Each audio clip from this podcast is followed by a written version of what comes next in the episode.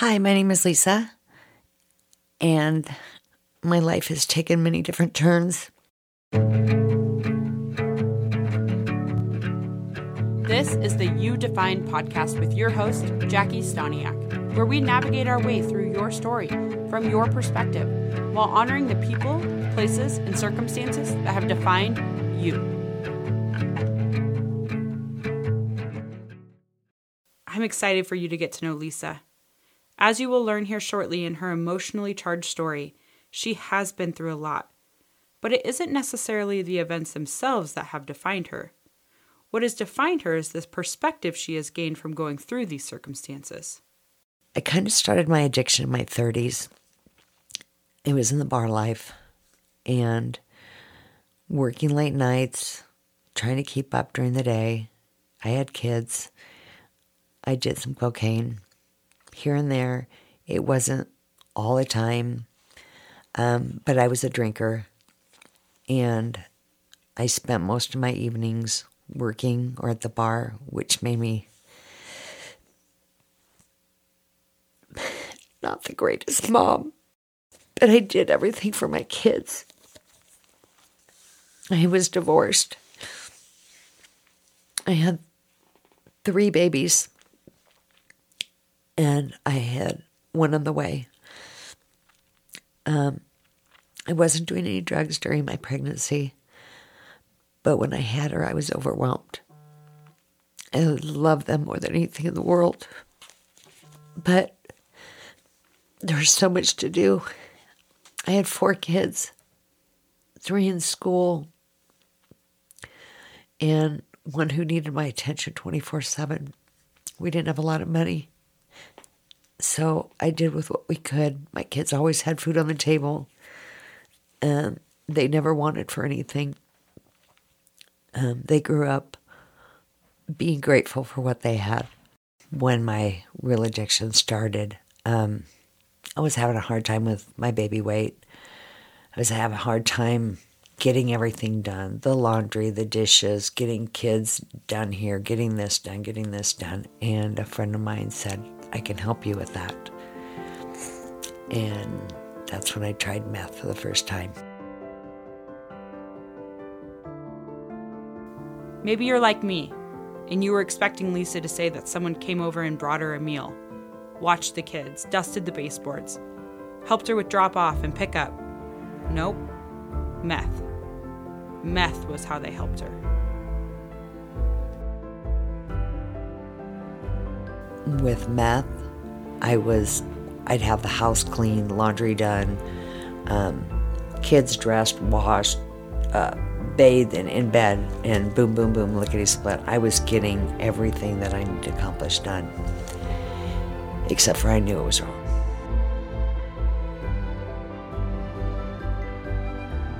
But I was hiding it, and I was hiding it well. My kids had no idea that I had an addiction, um, but I was chasing and I never paid for it. So it really became an addiction when people are just giving it to you. And then in 2007, um, I was at work and I had police officers show up. Lisa was arrested. She called her now husband Bob and her oldest child from jail to let them know where she was. Eventually, she was bailed out of jail, only to get home and get her two middle children taken away by their biological father. In the moment, rage filled Lisa. But now, in hindsight, she knows it was the best thing for them. But that wasn't enough for Lisa. That wasn't her rock bottom. I still didn't get it. I was still doing it. Uh, my husband um, came up to me with a suitcase and um, Baby, it's time. You either need to get help or you need to get out and the baby stays here. Um, that's what I do. I hit rock bottom, but I made the right choice and I chose to get help. July 19th of 2008, I put down the pipe and I never picked it back up.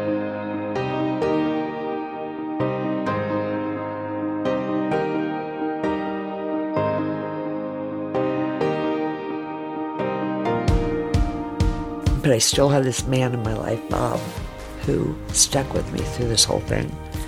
Um, he went to counseling with me. He supported me. He defended me. Lisa thinks the world of Bob.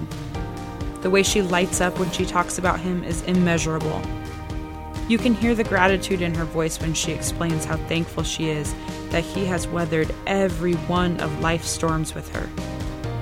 While they've only been married four years, they've been together 17 and a half years. And this current storm has to be the hardest yet. I said to my husband last weekend, Baby, I don't think I've ever been this happy. I said, Right? And he said, And I don't think I've ever been this sad. And that's hard to hear. But fast forwarding from my addiction, life was great. I was going strong.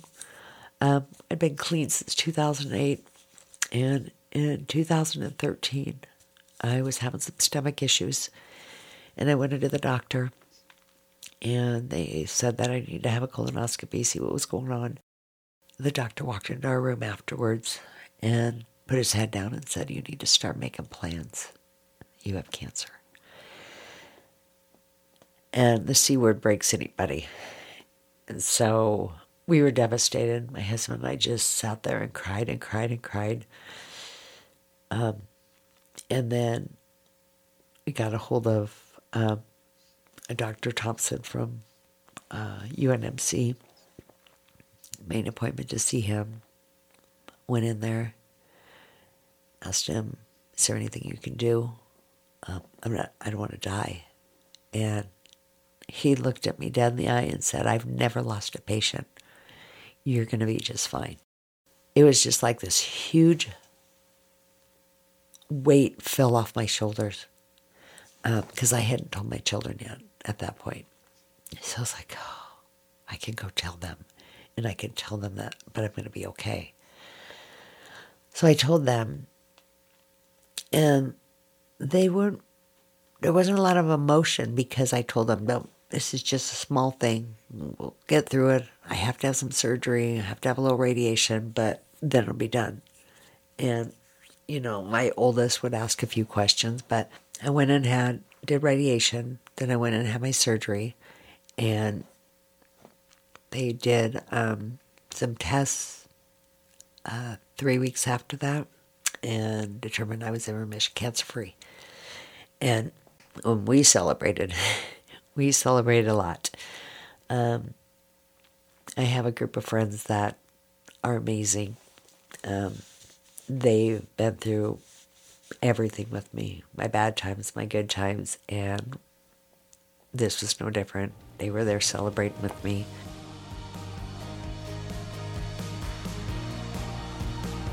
Once, once I was cancer free, um, my perspective changed. Um, life was short. Um, I need to spend more time with the people that are most important in my life. And I got in touch with everybody.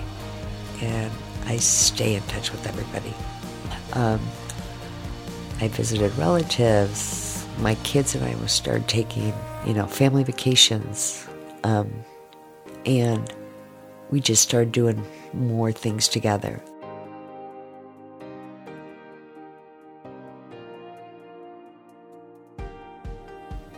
In 2016, we went to a birthday party, and my husband wrote a personal song and asked me to marry him at that time. Now, before I told him I only wanted the diamond, but when you do a proposal like that, we're planning a wedding now. And uh, so it took us two years, but we planned the wedding in July of um, 2018. I picked my parents' anniversary. We got married on that day, surrounded by friends and family. It was amazing. It was the best day. Um, best day of my life. It was, I was happy. I was on cloud nine. I was cancer free. I was clean. Everything was going great. And we were really enjoying life.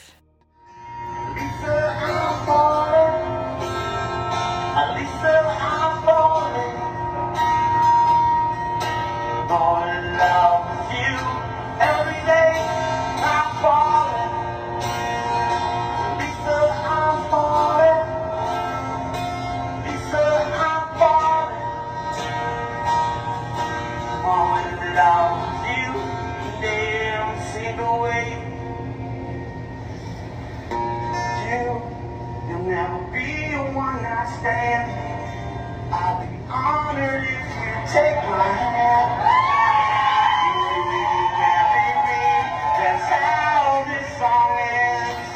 Even through the video recording on a phone from 2016 in a dive bar, you can hear how special that proposal was. What started as life partners transitioned into just wanting a pretty ring and ended in an eager I do. March of 2019, I started to develop um, some pains in my back. Well, I had started working out with my daughter. She's a lot younger than me. And I thought maybe I just pulled some muscles, straightened some stuff, but it wouldn't go away. And it was very intense. So I thought, okay, this is weird. So in beginning of May, I finally broke down and said, I'm going to the doctor. And they told me I have flu like symptoms. Um, we'll give you some antibiotics and sent me home. It's like, okay. And then we went to Colorado that year over the 4th of July and had a blast. Um, it's so beautiful there, but we just enjoyed each other's company. You know, this is, we're kind of on one year being married. We're kind of, this will be our anniversary present to each other. And, um, but I was having such an awful time with my back. Um, and I'm like, maybe I can barely even move. And we drove to Colorado and back. And by the time we got back, I could barely get out of the car. It hurt so bad. And he goes, That's it. We're going for a second opinion. You have either slipped something or we didn't know what was going on. So I made an appointment with the doctor and went in there. They did some blood work. And then I got in his office and he said, uh, You need to get a hold of your oncologist. Said, Excuse me? I said, You need to get a hold of your oncologist. Oh, we know what that means. He said, Okay. And he said, Immediately. And we just kind of looked at each other and I said, No, we did it before. Probably no big deal. Got a hold of my old oncologist and uh, they were set up for scans MRIs, things like that, figure out what was going on. And they called us and said, We need you to come in. I said, Okay. I said, Well, I'm at work. Can I come over my lunch hour? They went, Yeah, but you might want to tell him you probably won't be back. And can your husband get here?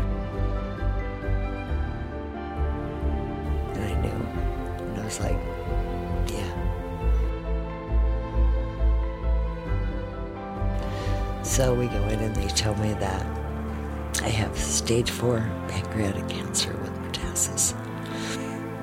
And I have less than nine months to live.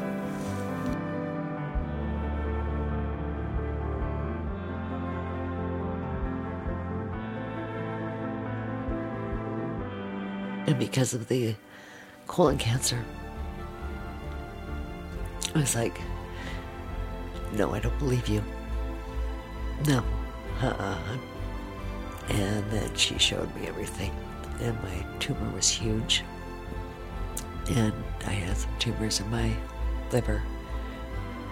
And then she showed me my cancer markers. And they were sky high.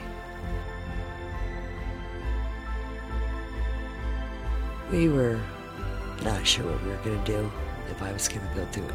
If I only have nine months to live, do I really want to spend in treatment? And I was mad, I was sad, I was angry. I had to tell my kids that I'm dying. I had to tell my parents that I'm dying. Um, I have to tell my friends what's going on. I didn't care about me. I cared about everybody around me because they fought hard through my addiction. They fought hard through my cancer, and now you're telling me that I've got one that I they can't fight for because I'm basically done. Um, and we sat on it for about a week. And I called my doctor and I said, No. I said, Cancer's not going to get me. I'm fighting this. He said, So what are my options? Is there surgery? What? She goes, No, you can't have surgery. You don't qualify. So they said, chemo and radiation.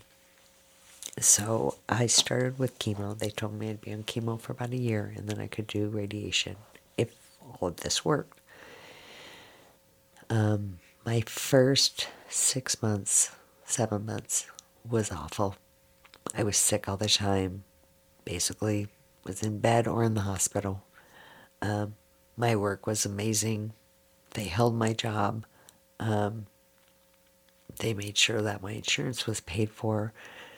Um, they were just like flowers from my friends, from my work, from my family. My kids were there all the time. In 2020, in February, I decided to take a break from chemo because I was so sick and I just wanted to have a little quality of life. I had grandkids, I have kids, and this cancer had made life. It's going to sound crazy, but it made life so much better. It made me so grateful and appreciative of everything that I have and not worry about the little things like, yeah, I don't have the fanciest car, but it was weird because taking that break, I wasn't feeling sad anymore. I was feeling, wow, I get a summer to have fun and have a good time with my friends and family and do things. And we had family trip planned. We had, um, we call it Sunday Fun Day, but it's just at the lake um, with my girlfriends. Every Sunday we were there.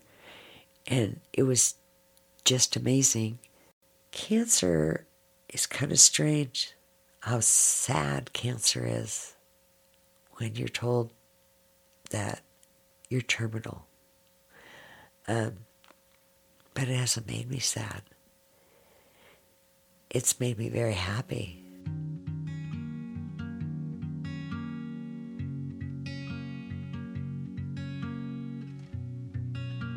But I quit chemo treatments. Um, first of all, it wasn't working anymore. Um, and second of all, I don't want to live that way. I don't want to live sick all the time, missing this birthday party or that baseball game. My saying to to everyone is, "I love you more." Not I love you more than they love me. I love you more than anything can ever go on in this world. I love you more than death. I love you more than sadness. I love you more than any fight we'd ever get in. I love you more than any joy you could ever have. It's always been my thing that I've said. I believe cancer has brought out a better person in me. Uh, I see happiness and light in everybody, even the saddest people. I want people to live with me, not to die with me. And that's what I feel is happening. I want people not to wait until it's hard to be happy. I'm very at peace with my life. I'm very happy. Um, I know that my uh, family they're living my life with me, which is wonderful, but yes, they're sad. I'm a big believer in God. I talk to God every day. I don't sleep very well, so every night, like clockwork at 2.45 in the morning, I get up and him and I talk. And I've made a lot of peace with everything with that. Um, I know I couldn't have got as far as I got without God. I know He carried me through my addiction. I know He carried me through my first cancer, and I know that He's right there with me right now. I believe that I'm going to heaven, and then I'll get to see my teeth. Oh, and then I get to meet my Maker. And I'm actually okay with that.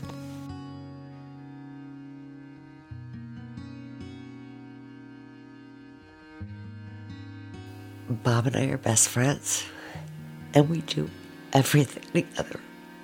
And that's what I worry about. What's he going to do when I'm not there? Who's going to do the laundry? Who's going to do this?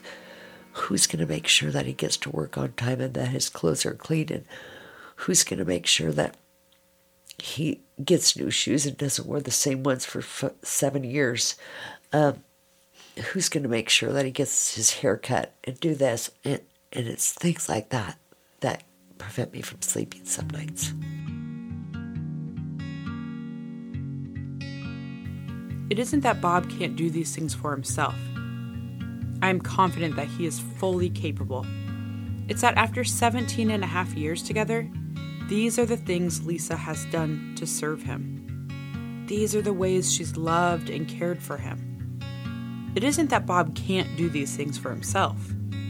It's just painful to think he will have to when Lisa is no longer around to do them with him.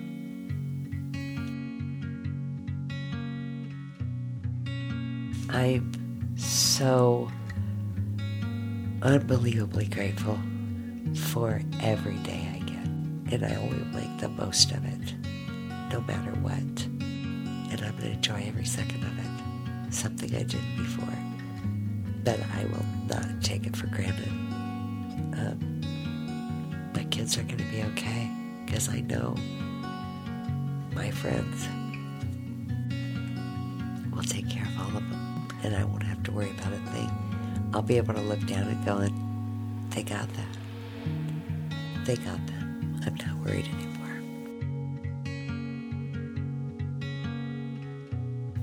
Since this episode was recorded, Lisa's scans show her liver cancer has doubled in size, and her cancer markers are higher than when she was originally diagnosed.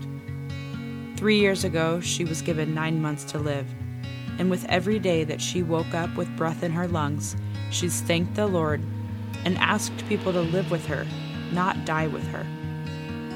Her doctor has now given her six months to live, and her request is the same live with her.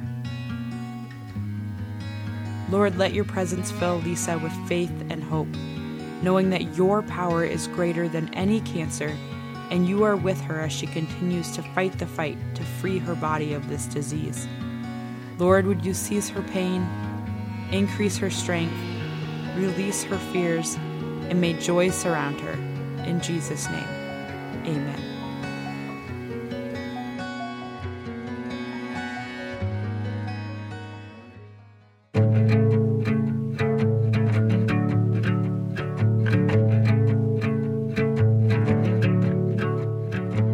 You want to interact with this story more, you can find us on Facebook and Instagram at You Define Podcast. Thank you for finding yourself here, for staying a while. But I have to ask what defines you?